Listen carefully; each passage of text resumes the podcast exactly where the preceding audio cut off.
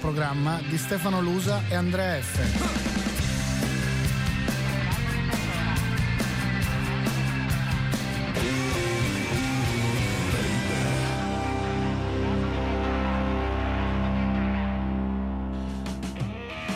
Buongiorno da Stefano Lusi in studio per il consueto appuntamento del venerdì con il vaso di Pandora. I temi oggi in agenda, parleremo di Armenia, poi parleremo di tensioni tra Kosovo e eh, Serbia, poi parleremo di un libro, eh, quello di Andrea Ribezzi e concluderemo parlando di dollaro e valute alternative. Questi temi della puntata di questo eh, venerdì 29 eh, settembre e noi intanto cominciamo, par- eh, cominciamo parlando di eh, Armenia, cominciamo parlando quanto t- accade nel Nagorno-Karabakh, nel conflitto, un conflitto infinito, quello tra eh, azeri e eh, armeni che eh, si è protratto eh, nel tempo e che in qualche modo ha segnato vari, vari, esodi che hanno contraddistinto questi scontri.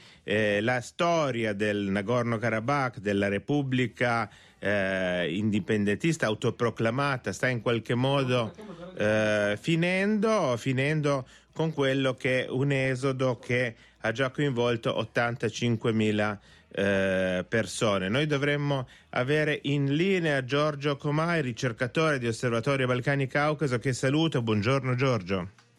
Buongiorno.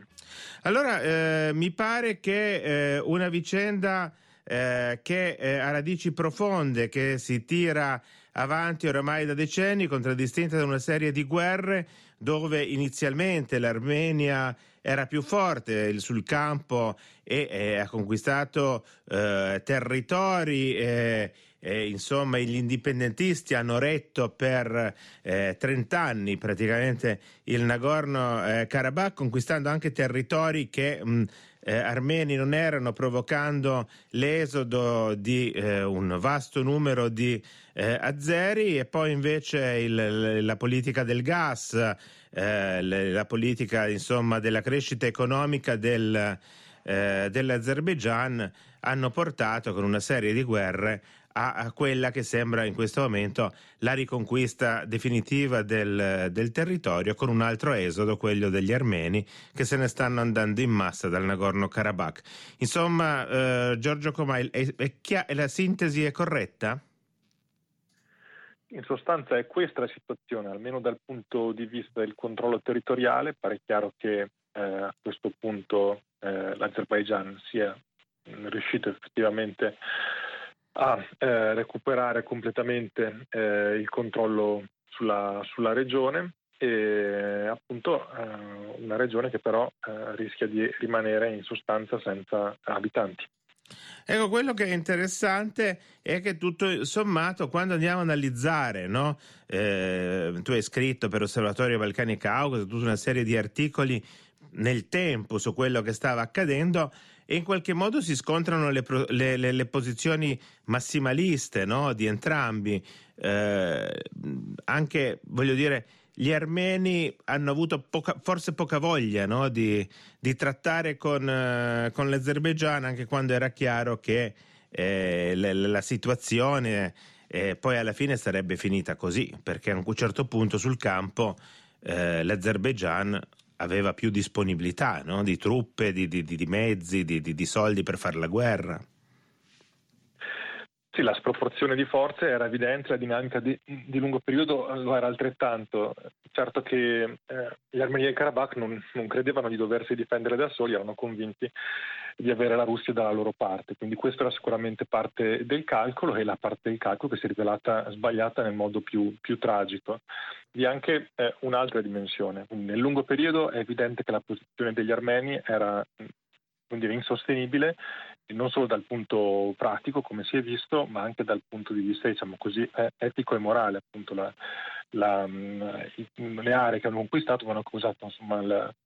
eh, oltre mezzo milione di sfollati azeri, era una situazione davvero eh, inaccettabile, però vi era dire, abbiamo un motivo per cui era difficile da parte armena cedere qualcosa. Quando si è in una posizione di forza eh, si cede qualcosa se si ha speranza che quello che si, che si, possa mantenere il resto.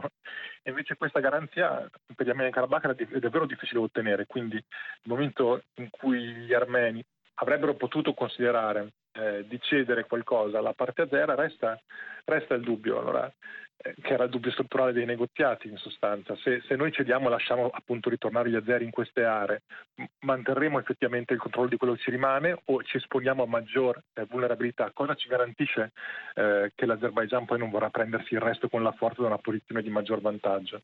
Quindi se vogliamo un po' la differenza della posizione negoziale era questa, la parte armena essendo strutturalmente più debole aveva difficoltà a fare concessioni,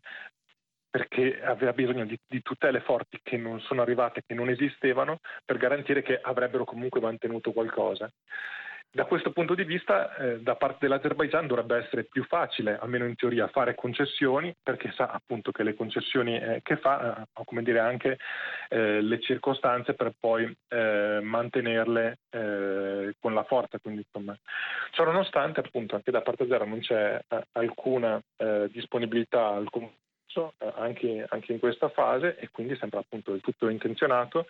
a procedere eh, con, con, la linea massimalista che si, è, che si, è, proposto e che è esplicitato negli ultimi anni eh, e quindi esercitare il controllo sulla regione senza alcuna precondizione né alcuna forma eh, di tutela internazionale eh, del, della regione e della minoranza armena locale. Ecco, chi doveva esercitare insomma in qualche modo la tutela internazionale, il controllo su quanto stava accadendo era la Russia, che mh, però insomma anche gioco forza in qualche modo mi pare che ci siano, si intreccino molti aspetti geopolitici, no? non ultimo il fatto che eh, gli azeri, eh, scusami, il, eh, i, i, gli armeni mh, qualche critica nei confronti di Mosca negli ultimi periodi li avevano mossa, soprattutto in relazione alla guerra ucraina, la possibilità anche di eh, trarre in arresto Putin se avesse messo piede in, in Armenia, insomma, quindi eh, mi pare che in qualche modo, eh, voglio dire, l'idea di essere comunque alleati di Mosca anche con la guerra in, in Ucraina sia in qualche modo sfilacciata. Più che con la guerra in Ucraina si è sfilacciata dopo appunto eh, la guerra tra, insomma, in Karabakh del 2020. Eh, ma le tensioni in parte sono eh, dire, cresciute tra Armenia e, e, e Russia da quando appunto eh, alla guida dell'Armenia è arrivato Nicole Pashinyan che è arrivato sull'onda di proteste di piazza, che è dire, un modo di arrivare al potere che a Mosca non piace molto. Ciononostante appunto i rapporti sono così forti da ogni punto di vista economico, militare, eccetera, che i rapporti in realtà si sono mantenuti eh, non solo cordiali, ma assolutamente insomma, da, da alleato molto stretto. La delusione però appunto da parte armena è cresciuta eh, negli ultimi anni non solo per appunto quello che è successo nel 2020, quindi per, per una sconfitta eh, netta in Karabakh, sul Karabakh diciamo, la, eh, la, Russia all'epoca non, non aveva fatto eh, promesse, però le aveva fatte appunto sui confini internazionali dell'Armenia che l'Azerbaigian ha, ha minacciato e superato in azioni militari l'anno scorso e aveva fatto delle promesse molto esplicite sottoscritte personalmente da Putin per quanto riguarda eh, la tutela della popolazione eh, del Karabakh e il libero accesso tra Armenia e Karabakh attraverso questo corridoio di, di Lachin. Eh, la Russia quindi ha come dire, non mantenuto le sue promesse con l'Armenia dal punto di vista più esplicito. Peraltro, appunto, l'Armenia, essendo dipendente dalla Russia anche dal punto di vista di militare, ha avuto problemi in, ultimi, in quest'ultimo anno, insomma, dopo, dopo, l'inizio dell'invasione dell'Ucraina, anche a, a, procurarsi le armi, perché la Russia non sta, a quanto pare, appunto, completando i contratti già firmati per le, per le forniture, appunto perché la Russia è concentrata eh, sulla propria invasione. Quindi da parte dell'Armenia vi sono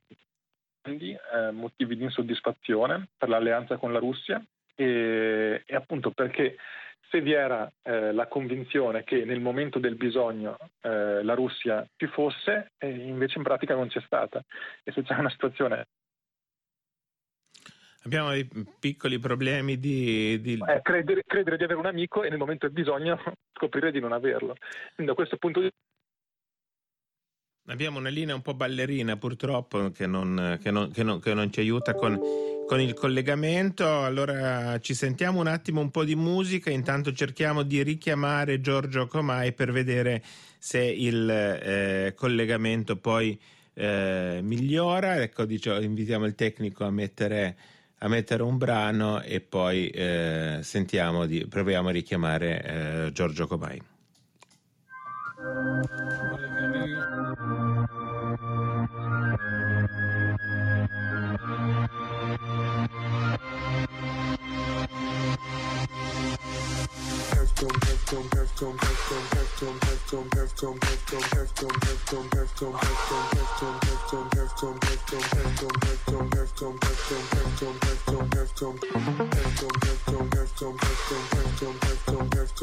Scuse, ballo senza voce, sento la tua voce che piano si porta vicino a me, tu mi facevi sentire invisibile sola, lontana da Roma, l'illusione di stare bene se dico la verità, quando allo specchio mi vedo cambiata la luci verde aurora boreale, mani fredde non mi allontanare, se hai paura non dimenticare, me l'hai detto tu che tutto torna uguale, me l'hai detto tu. Cento luci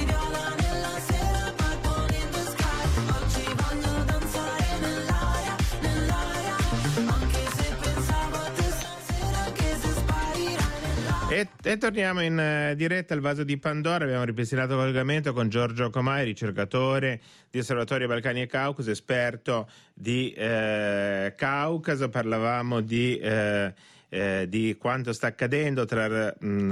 Armenia ed Azerbaijan, quanto sta accadendo in, in Nagorno-Karabakh. Ecco, eh, Giorgio, mh, come in qualche modo però eh, Yerevan poteva in qualche modo aspettarsene, no? perché comunque la decisione, comunque le truppe russe sul blocco del corridoio di, di Lachin appunto non avevano dato sicuramente prova di voler rispettare quelli che erano i termini dell'accordo eh, della, della, guerra e del conflitto eh, del 2020.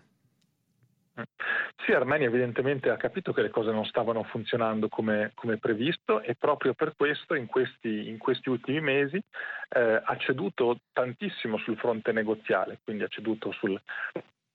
eh, l'integrità territoriale dell'Azerbaigian, inclusa la sovranità sul Nagorno-Karabakh, che è una cosa che appunto ora eh, la Russia gli sta rimproverando, ma è evidentemente insomma, eh, conseguenza del fatto appunto che la tutela russa non c'era. Quindi da parte di Erevan c'era non un'accettazione ma un riconoscimento del fatto che le cose stavano andando in questa direzione e proprio per questo motivo eh, l'Armenia stava cedendo sostanzialmente tutti i punti negoziali eh, nei, nei, nei, negoziati. Eh, anche per questo la, la, la, scelta di risolvere tutto con un'azione militare da parte dell'Azerbaigian ha colto qualcuno di sorpresa, soprattutto eh, in alcune eh, capitali europee, perché eh, come dire, se l'Azerbaigian poteva ottenere praticamente tutto eh, in, in, ai negoziati, perché, perché, farlo militarmente dopo aver promesso eh, di non intervenire? Appunto. Invece l'Azerbaigian ha preferito, insomma, cogliendo questo momento di favore straordinario dal punto di vista internazionale, approfittando della posizione di forza, ha preferito, eh, come dire... Um, forzare, forzare la mano a questo punto, anche perché... For, for, perché cre- mm ma eh, a questo, cioè a questo punto eh, l'Azerbaigian si ferma qui o ci sono mire per eh, ricollegare in qualche modo quella parte di, di, di territorio a zero che è praticamente un enclave tra, tra Turchia, Iran e Armenia? Sì, appunto, il, uno dei problemi eh, che vi adesso è appunto quanto eh, si possa ehm, dire, credere negli impegni eh, dell'Azerbaigian. L'Azerbaigian aveva dichiarato nel modo più esplicito sia ai partner europei sia agli Stati Uniti che non avrebbe utilizzato la forza per eh, forzare la mano su questa situazione. L'ha fatto, come dire, mentendo nel, nel più spudorato dei modi, convinto di non pagarne eh, le conseguenze. Eh, ora fa queste dire, mh, promesse molto generiche, peraltro, al fatto che tutelerà eh, la popolazione eh, che deciderà di rimanere in Azerbaigian garantendogli gli diritti che eh, l'Azerbaigian garantisce al resto della popolazione eh, nel paese. Però sono garanzie in primo luogo molto generiche e poi che in passato non si sono avverate, cioè nelle aree su cui ha ripreso il controllo l'Azerbaigian nel 2020, anche allora vi erano promesse molto generiche sul fatto che appunto i, locali erano cittadini azeri, però in pratica eh, è stata un'evacuazione totale di quelle aree, un'evacuazione completa. E quindi insomma vi è un dubbio per la popolazione locale del Karabakh quanto, quanto, sperare, quanto aspettare in queste garanzie, se vi sarà un'amnistia e, e via dicendo. E poi appunto eh, a livello internazionale vi è quest'altra questione dove da una parte l'Azerbaigian si dice sempre a favore dell'integrità territoriale, d'altra parte eh, è il motivo alla base del, eh, come dire, eh, diritti sul, sul Nagorno-Karabakh dal punto di vista del diritto internazionale, quantomeno, eh, eppure eh, su, questo, su, questo, aspetto appunto è abbastanza ambiguo per quanto riguarda questa eh, regione armena che divide l'Azerbaigian dal, dal Nakhchivan, appunto questa exclave. Eh, la speranza, la convinzione di tanti, e questa sia davvero una linea rossa anche per la comunità internazionale, un, una cosa di cui ehm, come dire, non, non, vi è alcun bisogno concreto, come dire, si stenta un po' anche lì a vedere il vantaggio effettivo di un'azione militare su questa area, anche perché appunto con questi eh, negoziati, se vogliamo così dire, muscolari, insomma, eh, l'Azerbaigian ragionevolmente potrà trovare un accordo per il transito eh, di beni attraverso, eh, attraverso, la regione, però eh, purtroppo, purtroppo insomma, la retorica revanchista da parte dell'Azerbaigian anche su queste aree eh, non, ehm, non si attenua, quindi anche da questo punto di vista è importante che almeno su questo appunto la comunità internazionale davvero faccia eh, un, un, po', un, po', la voce grossa e faccia capire insomma, che eh, sono dire, dei limiti l'Armenia. La popolazione armena del Karabakh insomma, ha subito una situazione eh, tragica, adesso da capire quale sarà eh, il suo futuro. È importante che eh, appunto... È di- difficile ipotizzare che ci sia un futuro in, in Nagorno-Karabakh per la popolazione armena, insomma, mi pare che chi degli 85.000 degli 85.000 che se ne sono andati mi pare utopistico pensare che mh, mm, qualcuno possa poi ritornare. È difficile, è difficile, mm, è difficile, immaginarlo. È chiaro che in teoria potrebbero esserci tutte le garanzie e le tutele, però insomma così, a parte l'Azerbaigian ha avuto tanti anni pensare e proporre queste, queste, tutele e ancora mm, non si sentono e anzi al contrario si continuano a sentire frasi più minacciose che incoraggianti. Da questo punto di vista è difficile immaginare, qualcuno forse resterà, in questo contesto anche la, dire, l'iniziativa statunitense di appunto, avere una missione di osservazione internazionale sembra un po', un po curiosa insomma, se, se, la popolazione locale effettivamente ehm, non, non, non, vi sarà. Insomma. Senti... Però appunto parte del mio pensiero se per la popolazione locale è difficile a questo punto fare qualcosa in Karabakh, almeno fare qualcosa per loro in Armenia, come dire eh, aiutarli dal punto di vista umanitario in breve periodo e offrire garanzie effettive per l'integrità territoriale, per l'integrità territoriale del, dell'Armenia sono, sono, cose appunto che da parte de, dell'Europa e della comunità internazionale dovrebbero arrivare a questo punto davvero. Eh, quello che è interessante è però che insomma, l'Azerbaijan, oltre che sul piano militare, anche sul piano diplomatico fa valere la sua voce molto più degli armeni, no? E insomma, in qualche modo la diplomazia del gas funziona, funziona benissimo, no? E soprattutto in un momento in cui ci sono problemi con la Russia, ci sono embarghi vari, insomma, il, il gas armeno, insomma, mi pare faccia, faccia gola all'Europa e... Ehm, eh, tutto sommato faccia mantenere, diciamo, visto anche l'Unione Europea non, in questo momento non si è spesa tantissimo, ecco, per, per, non ha fatto sentire moltissimo la sua voce, ecco. Sì, si è visto anche in questi anni a livello di Unione Europea, appunto da una parte von der Leyen che andava eh, a Baku a parlare del partner eh, affidabile che è l'Azerbaigian e grandi sorrisi, mentre dall'altra c'era Charles Michel che cercava di eh, condurre dei, dei, negoziati a una posizione eh, più neutra, insomma, di ospitare questi negoziati. Secondo me però la questione del gas non, non, deve, non deve, essere esagerata da una parte perché appunto si tratta di forniture relativamente piccole e i contratti, come dire, firmati per gli anni prossimi sono eh, irrealistici davvero da, da, ogni punto di vista che conveniva politicamente sia all'Europa rassicurare per che ci sarebbero stati volumi e conveniva all'Azerbaijan eh, farsi importante, però i numeri come dire, che sono stati, ehm, di cui si è parlato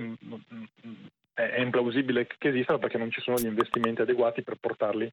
ehm, in, in, pratica, insomma, perché portano a portare i, i, frutti attesi nei prossimi anni. La questione, secondo me, che ha limitato in modo particolare ehm, la possibilità da parte dell'Unione Europea di intervenire è la sensazione che effettivamente è eh, una sensazione di impotenza, diciamo così. E se eh, sul campo la situazione di forza è così, è co- è così netta, eh, l'Unione Europea difficilmente dire, potrà mandare, eh, dire, mettere gli stivali sul campo come ha fatto in, in parte la Russia, anche se poi appunto eh, in, con le conseguenze che ci sono state poi, insomma. E quindi da questo punto di vista, anche se vi fossero, poniamo nel breve periodo, delle sanzioni sull'Azerbaigian, è difficile aspettarsi che eh, per via delle sanzioni l'Azerbaigian non avrebbe eh, fatto questa azione militare in Karabakh, anzi forse l'avrebbe accelerata come dire, preparandosi a qualche anno di isolamento internazionale parziale, però appunto eh, fiducioso nella propria alleanza con, eh, con, la Turchia e un ruolo importante a livello regionale, avrebbe come dire, serenamente potuto aspettarsi eh, di, di, ritornare nelle grazie dell'Occidente nell'arco di, di pochi anni. Quindi ehm, certo da parte dell'Unione Europea avrebbero potuto arrivare come dire, un,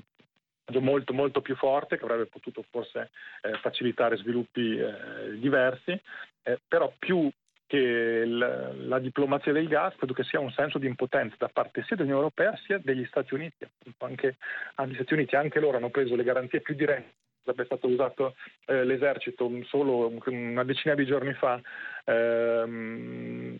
si diceva al Senato americano che è inaccettabile pensare che si, che si usi la forza, invece la forza è stata usata e, e quello che era inaccettabile è diventato eh, strutturalmente eh, accettabile anche per gli Stati Uniti, appunto perché vi è un senso di impotenza dovuto al contesto internazionale estremamente favorevole in cui eh, l'Azerbaijan si trova in questa fase. Quindi sì, in parte, in questa, parte di questo contesto è anche la dimensione del gas, però secondo me non è la parte eh, più importante. La parte più importante è, è quella eh, di, di, potere concreto militare eh, sul territorio territorio e i rapporti appunto strettissimi davvero tra eh, Turchia e, e, e Azerbaigian. Erdogan ha dato più che una mano insomma, agli azeri e poi insomma, tro- gli azeri sono trovati ad agire in un momento in cui la comunità internazionale è in tutt'altre faccende affaccendata, no? quindi impegnata su, su più campi, eh, guerra, guerra al, in Ucraina, mh,